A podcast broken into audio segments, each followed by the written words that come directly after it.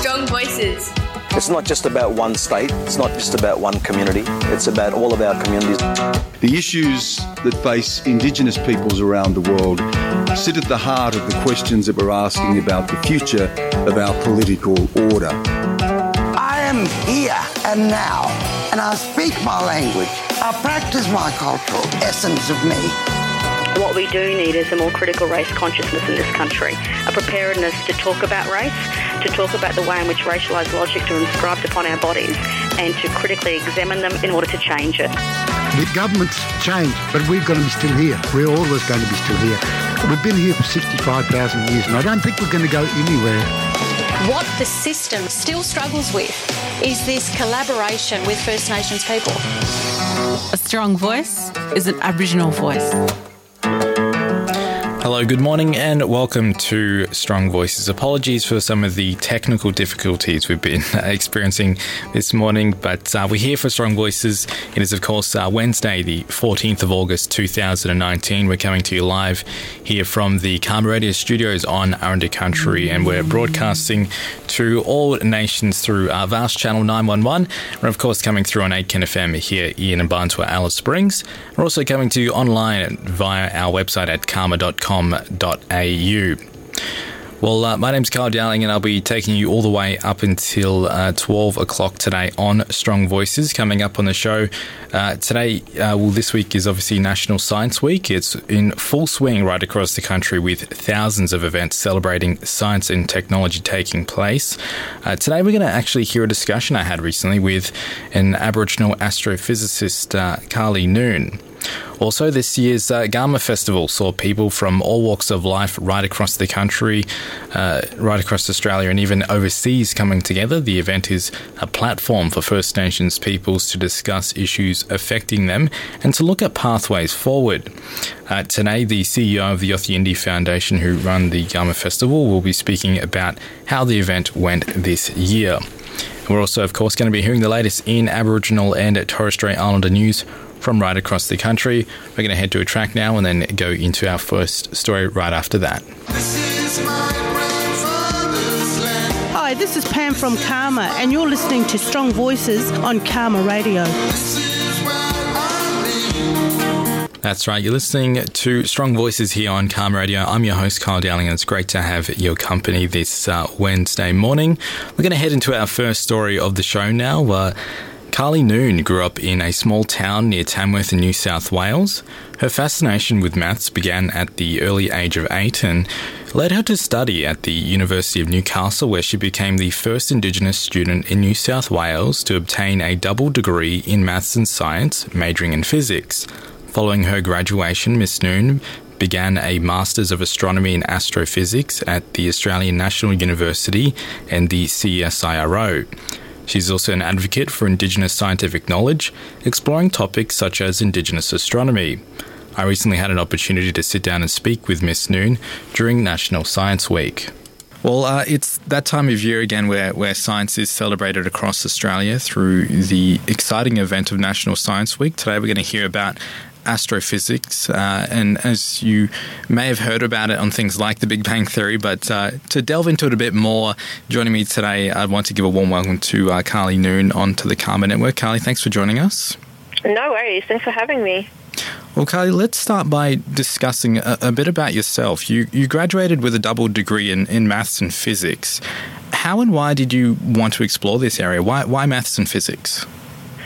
Hmm. Well, I I was actually really lucky that I had I had an auntie who would come over and she would teach me maths and would have fun maths games. And it was just something that was really enjoyable for me from a young age thanks to this auntie that you know kind of took care of me. And so I, I guess I was kind of given enjoyment for maths from a young age and then when I got a little bit older I started to realize how much science and physics and maths affected our everyday lives and how important it was for, for me going forward in this society that you know, I, sh- I, I felt like I should have known a little bit about that.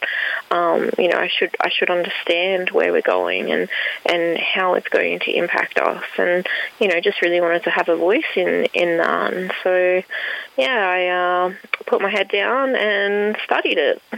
Can you give us sort of an example of, of some of those things that you were understanding that you were starting to see was actually, you know, a part of your everyday life when you were looking at maths and physics? One of the um, main examples for me growing up was looking at, I, I was watching a lightning show. It was quite late at night and I was quite young. I would have been about eight and I was just amazed by, you know, this beautiful lightning show that the sky was putting on for us. And it just lit up the entire land. It was, it was beautiful, but you know, I didn't I didn't understand how that worked. I didn't understand how our skies worked or how that was connected to the land. And that kind of encouraged me to to understand science a little bit more, understand the physics behind that, electricity, and then you know I could apply that to other areas in my life. How does how does my mobile phone work? How does my TV work? Everywhere I was kind of looking around, I was seeing it everywhere. Now, you're an astrophysicist. Can you actually explain what an astrophysicist is? There's a few different labels that we get. So, astrophysicist is what I call myself or consider myself. It's the work that applies the study of physics to objects in the sky. Now, another term that we often use is astronomer, and it's very similar to an to an astrophysicist. But a, an astronomer is, is generally more concerned about measuring the properties of objects in the sky. So measuring their location, measuring their brightness, measuring their mass, whereas an astrophysicist is more concerned about the physics of that object. Another term that we get is astrologer. Now, astrologer is, is in a whole other um, ballpark altogether. It's looking at, at the different constellations in the sky and then attributing social cues and personality traits to people based off the different constellations that they're assigned as you mentioned, some of the fields there are quite different. But do you still get questions sort of about, I guess, some of the, those different fields sort of applying to you almost? Oh yeah, definitely. Um, and I guess I kind of ask for that, right? You know, I'm a, I consider myself a science communicator, and so a big part of that is talking to people about about the world, about how things work, about what's happening. Um, and you know, I get lots of questions, lots of questions about aliens, of course. Um, my answer is always that, of course, aliens exist. We just can't see them yet. um, and, and, talking about those understandings of space, when we talk about Indigenous knowledge, how much did our Indigenous ancestors know about space? Yeah, look, um, this is a really important question and something we, we should have been asking a long time ago. The way that I answer this is how much do you think Aboriginal and Torres Strait Islander people knew about the land? Now we know that they knew huge amounts of had huge amounts of knowledge about the land. Well, when we talk about country, we're not just talking about the land, we're talking about the waterways, the rivers, the oceans, and we're talking about the sky. So the amount of knowledge that Indigenous people had on the land, they had just as much of that knowledge about the sky.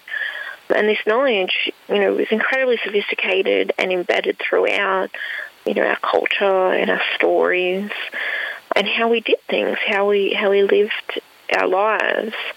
Of course, Aboriginal and Torres Strait Islander people are one of the most sophisticated knowledge holders that we know of today and you know had an amazing ability to observe the natural world around them. So yeah, they they knew knew quite a lot about space.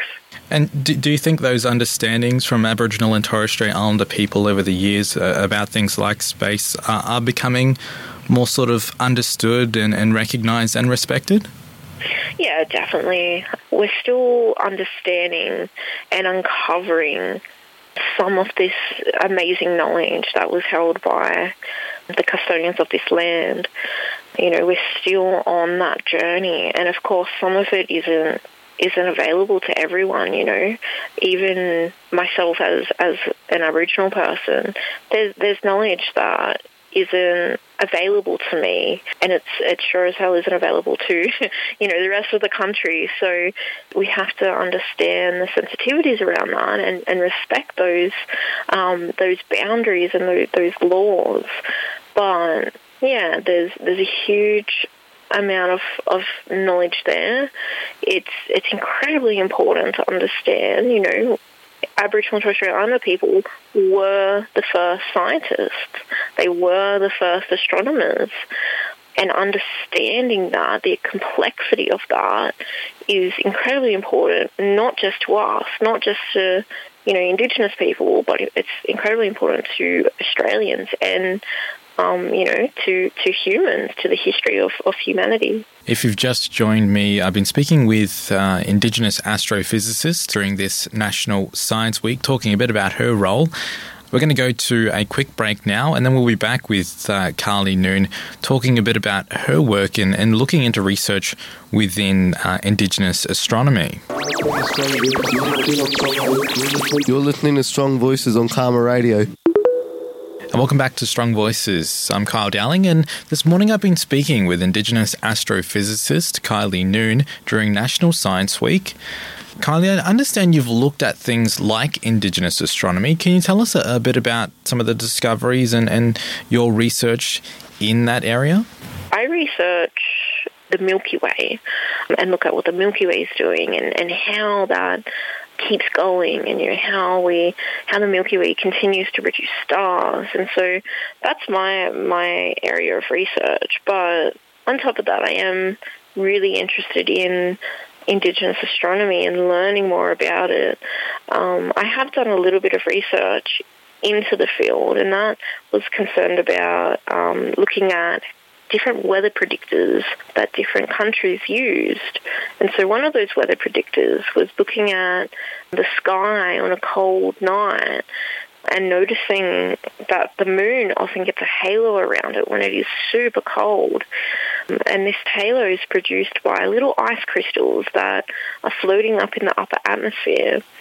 And a lot of countries across Australia, they would see this halo and they would be able to get an understanding of storms and how likely a storm is to hit, when it's going to hit, um, how bad it's going to be. And they would use different properties of this moon halo, you know, how big it is, how many stars you could see, how windy it is at the time. All these different properties to determine how the storm's going to hit, how bad it's going to hit. Um, and so that's that's a little bit of research that I've done. Another thing that I, I find really really interesting is the fact that stories that, that were known and passed down on this land are also shared with other civilizations all across the world.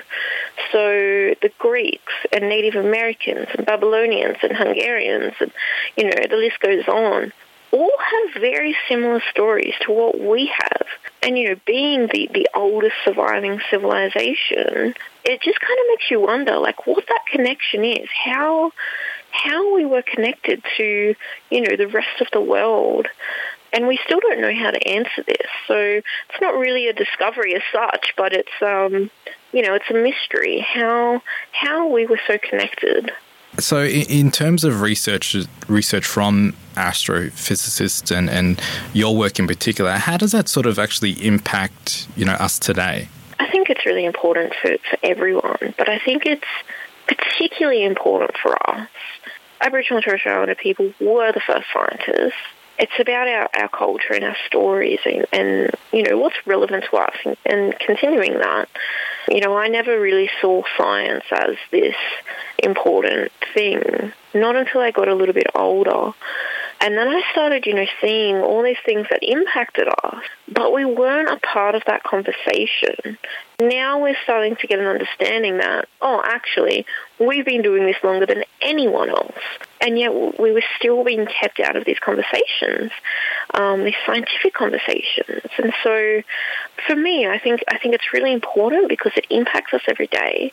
And we should be in there saying, yeah, this suits us, or no, that doesn't really um, that's not really important to us, and, and we should be able to have input into these these conversations as um, as the first scientists. Talking about young Aboriginal and Torres Strait Islander people from across the country, do, do you think there is, uh, you know, more of an understanding about those different sciences, or do you think you know more mob are wanting to get involved in science? What what would you say to those sort of people who may be a bit on the fence, or, or like you were saying before, may not um, yet have that connection in terms of what those maths and sciences actually mean to, to them and, and the world around them and, and country and things like that? I think science and tech is well loved and welcomed into our communities. You know, it's not something that's necessarily new for us. We're quite used to change and we're quite used to new things. And so I think Mob absolutely love science and they love tech. You know, we just don't necessarily love it in the classroom. And I think that's where the difference is, right? Uh, and I think this is for a lot of people, not not just mob in particular, but I think this is a problem where the exposure that we get to science and tech in the classroom isn't really the same idea as what we think of when we think about science and when we think about tech and you know those two get confused. They're they're not the same. They're quite different. Um, and school in general can be you know a little bit bit rough for people. It certainly was for me. Um, you know, I certainly had a hard time at school and struggled to to keep at it. But I think what what's really important is is trying to step outside that, trying to step outside school and see where science is outside of the classroom and you'll start to notice that it's everywhere. It's about how the ecosystems work, how the animals are surviving off the land, and and how we in turn survive off the land, and how we contribute to that. And you know, it just it impacts everything, and it's you know, it's a real shame that our exposure to it in the classroom isn't necessarily what we see outside of that because you know it's it's an incredibly beautiful thing to be able to study trying to understand how things work.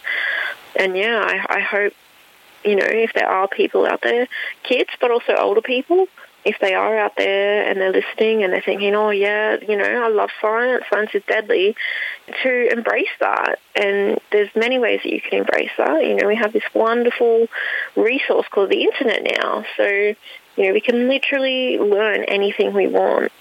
One of the great things about this week in particular is it's National Science Week, so there's, there's lots of opportunities to engage in science throughout this week as well. And I think that's the great thing about this week. Yeah, it's it's looking at it from a very positive and engaging point of view, where people are going to be excited to engage and, and learn about this different, you know, different sciences and things like that. We're all excited as as science communicators. You know, I know me and a bunch of my peers. We we love science and, and we love sharing our love for science. Um, that, that's something that has been really important to me. You know, I feel quite blessed that I've been able to get the, the education and the knowledge that I have. And the fact that I get to share these amazing things with people just, you know, really makes all that hard work worth it.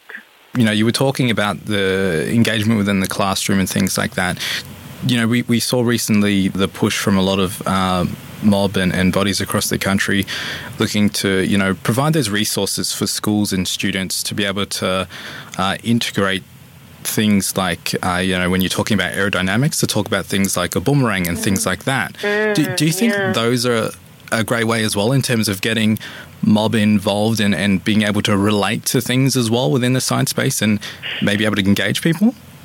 Yeah, absolutely. You know, for the longest time now, our education system has been very Eurocentric here in Australia, which, you know, to a certain extent, there, there are lots of examples that are, are great and really useful, but they're not the only examples that we can use. And considering the sophistication and the wealth of knowledge that we have on our own land, we have from our own people, you know, Boomerang is one example. Woomera is, is another beautiful example of Indigenous innovation. We have so many examples that are relevant to us. As you said, you know, we're able to see ourselves in that and it reaffirms our deadliness, really. you know, it, it, instills a sense of pride, you know. Our ancestors were great, you know, they were amazing inventors, scientists, and that, that's important for us, but it's also important for, for non-Indigenous Australians to see that and to celebrate that with us. And just finally then, uh, if anyone does want to find out a bit more about science and get involved in National Science Week, where can they go? Yeah, so really easy. Um, the website is scienceweek.net.au or just Google uh, Science Week or National Science Week. It's really, it's a really great week. It, you know, it takes it out of the classroom. It takes science out of the classroom and aims to show the community um, how important science is, but also how exciting it is. And, you know, we really try and, and bring as many young people into that conversation as possible. Um, you know, what do you think is important? Where do you want science to go? Do you see yourself as a scientist? Do you see yourself in that position? And so all these conversations are, are, happening all across the country. There's lots of events. There's definitely events where you are. Um, and so, yeah, check it out. That was uh, Aboriginal astrophysicist Karlie Noon. And if you, again, if you do want to find out more about some of the events that are happening near you, you can head to scienceweek.net.au. We're going to be hearing the very latest in Aboriginal and Torres Strait Islander news from right across the country right after this. What's up? You're listening to Strong Voices on CAAMA Radio. That's right. You are listening to Strong Voices. A big good morning to everyone right across the country today, and a big good morning to Damien Williams, who's joining me in the studio now for the Aboriginal and Torres Strait Islander news. Good morning, Damien. Good morning, Kyle, and good morning to all our listeners out there. Well, uh, a lot's happening around the country. Let's start in uh, Yuendumu. I understand some concerns around water.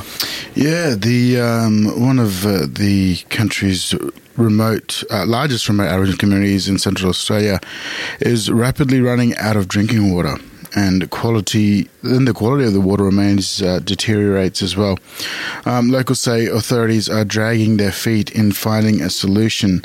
Um, now, yeah, there is concerns. Um, the power and water, uh, this report from the ABC says the Power and Water and the NT government owned utility said it did not expect it would need to truck water to Yuendumu and said the quality of water currently supplied um, complies with the national guidelines. However, a letter from um, Miss Wakefield's um, to the local independent MLA Scott McConnell sent in May this year said Yuendumu was listed as a community at risk in relation to its water supply.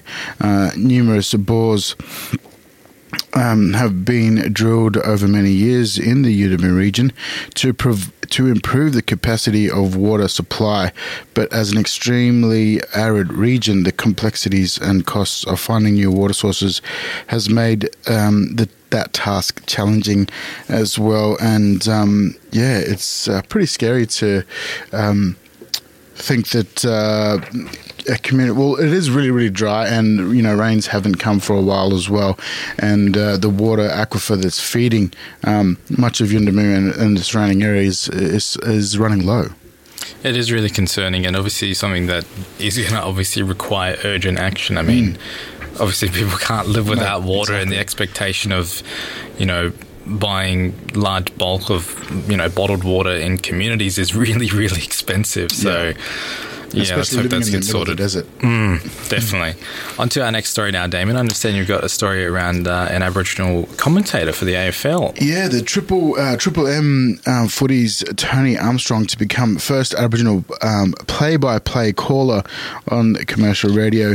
Um, he is set to take uh, become the first um, person on commercial radio to commentate on the Richmond versus West Coast match at the MCG, MCG this weekend as well. Tony joined the hot breakfast team to discuss his achievement on the pathways he took as well. So uh, Tony played for Adelaide, Sydney, and Collingwood in his AFL career, and has been calling for the National Indigenous Radio Service for the last two years.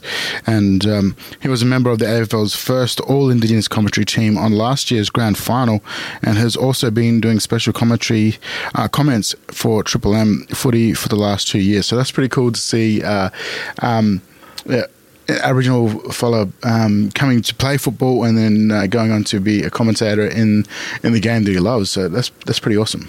Yeah, it's that you know the different options for the mob when they come out of sports like this. There's a lot of opportunities out there. I think if if they do want to get engaged in a field like this, obviously that's something that he was very interested in. It's great to see you know.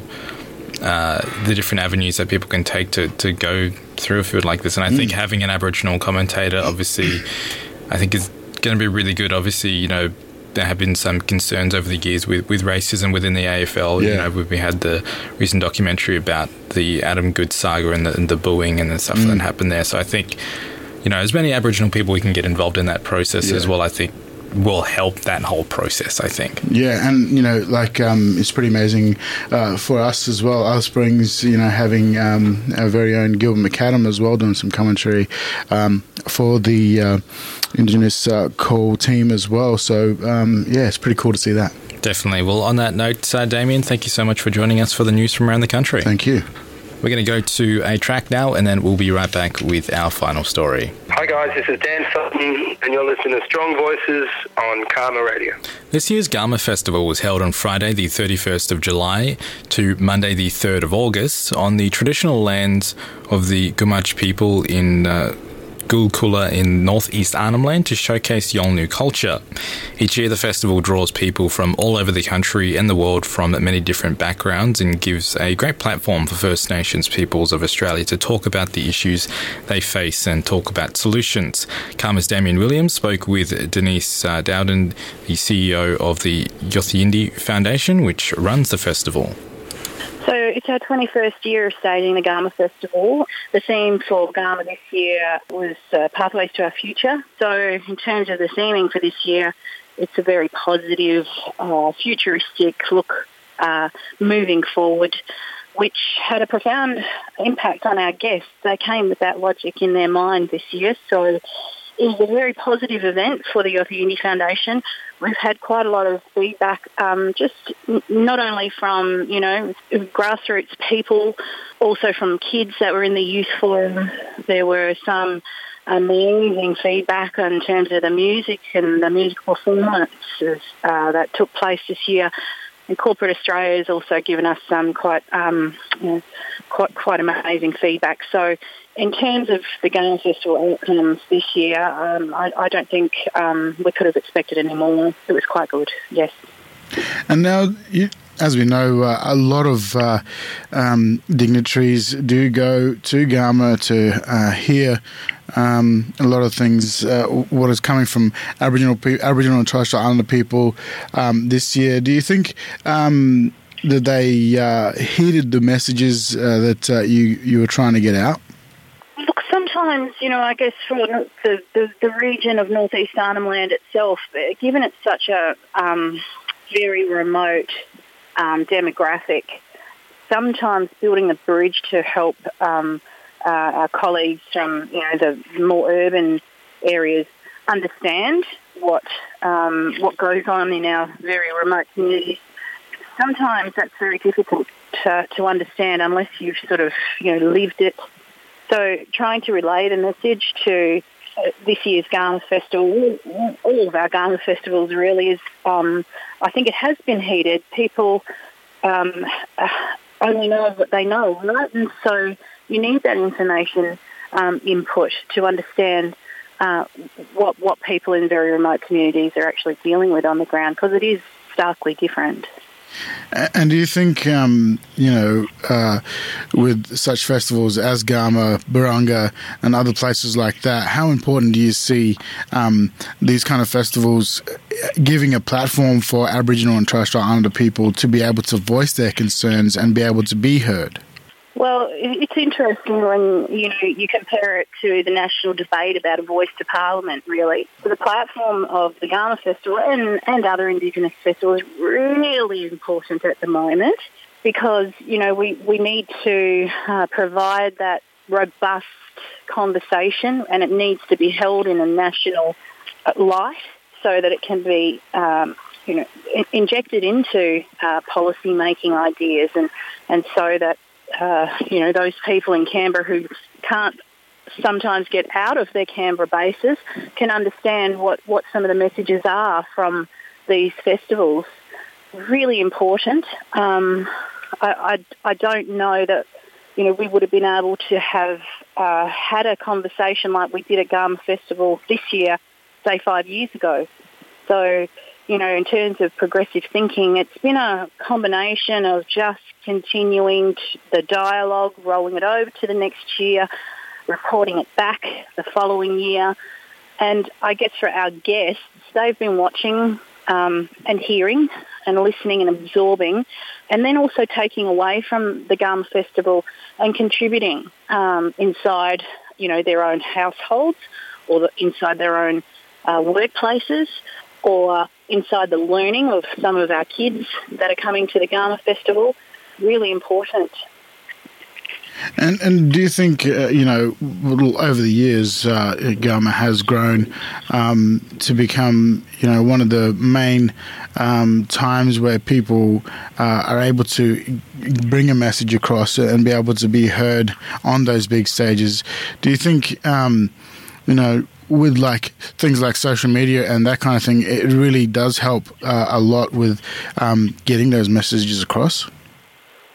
Well, it most definitely does. Um, and I think, you know, it's also learned, even for us inside the Yothu Yindi Foundation, I mean, the, way that uh, the Garma Festival is now um, uh, coordinated and managed has been something that has been built by Indigenous people themselves. You know, we haven't um, we haven't waited for somebody to kind of hand something on a silver platter to us. We've We've we've fought for the platform. Um, we've we've we've built it to be a nationally significant event, um, and I, I, guess it's you know I, I, I guess it's about really ensuring that we're provoking some positive thinking or moving forward. I mean, a, a, wonderful outcome this year was that, you know, the Barnaby Joyce conversation about the third Chamber of Parliament had been dispelled this year. Um, and, and, Barnaby Joyce has, has um, apologised for that. So, you know, I think to be able to highlight some of these areas that that might potentially bog things down in a national debate moving forward is really important.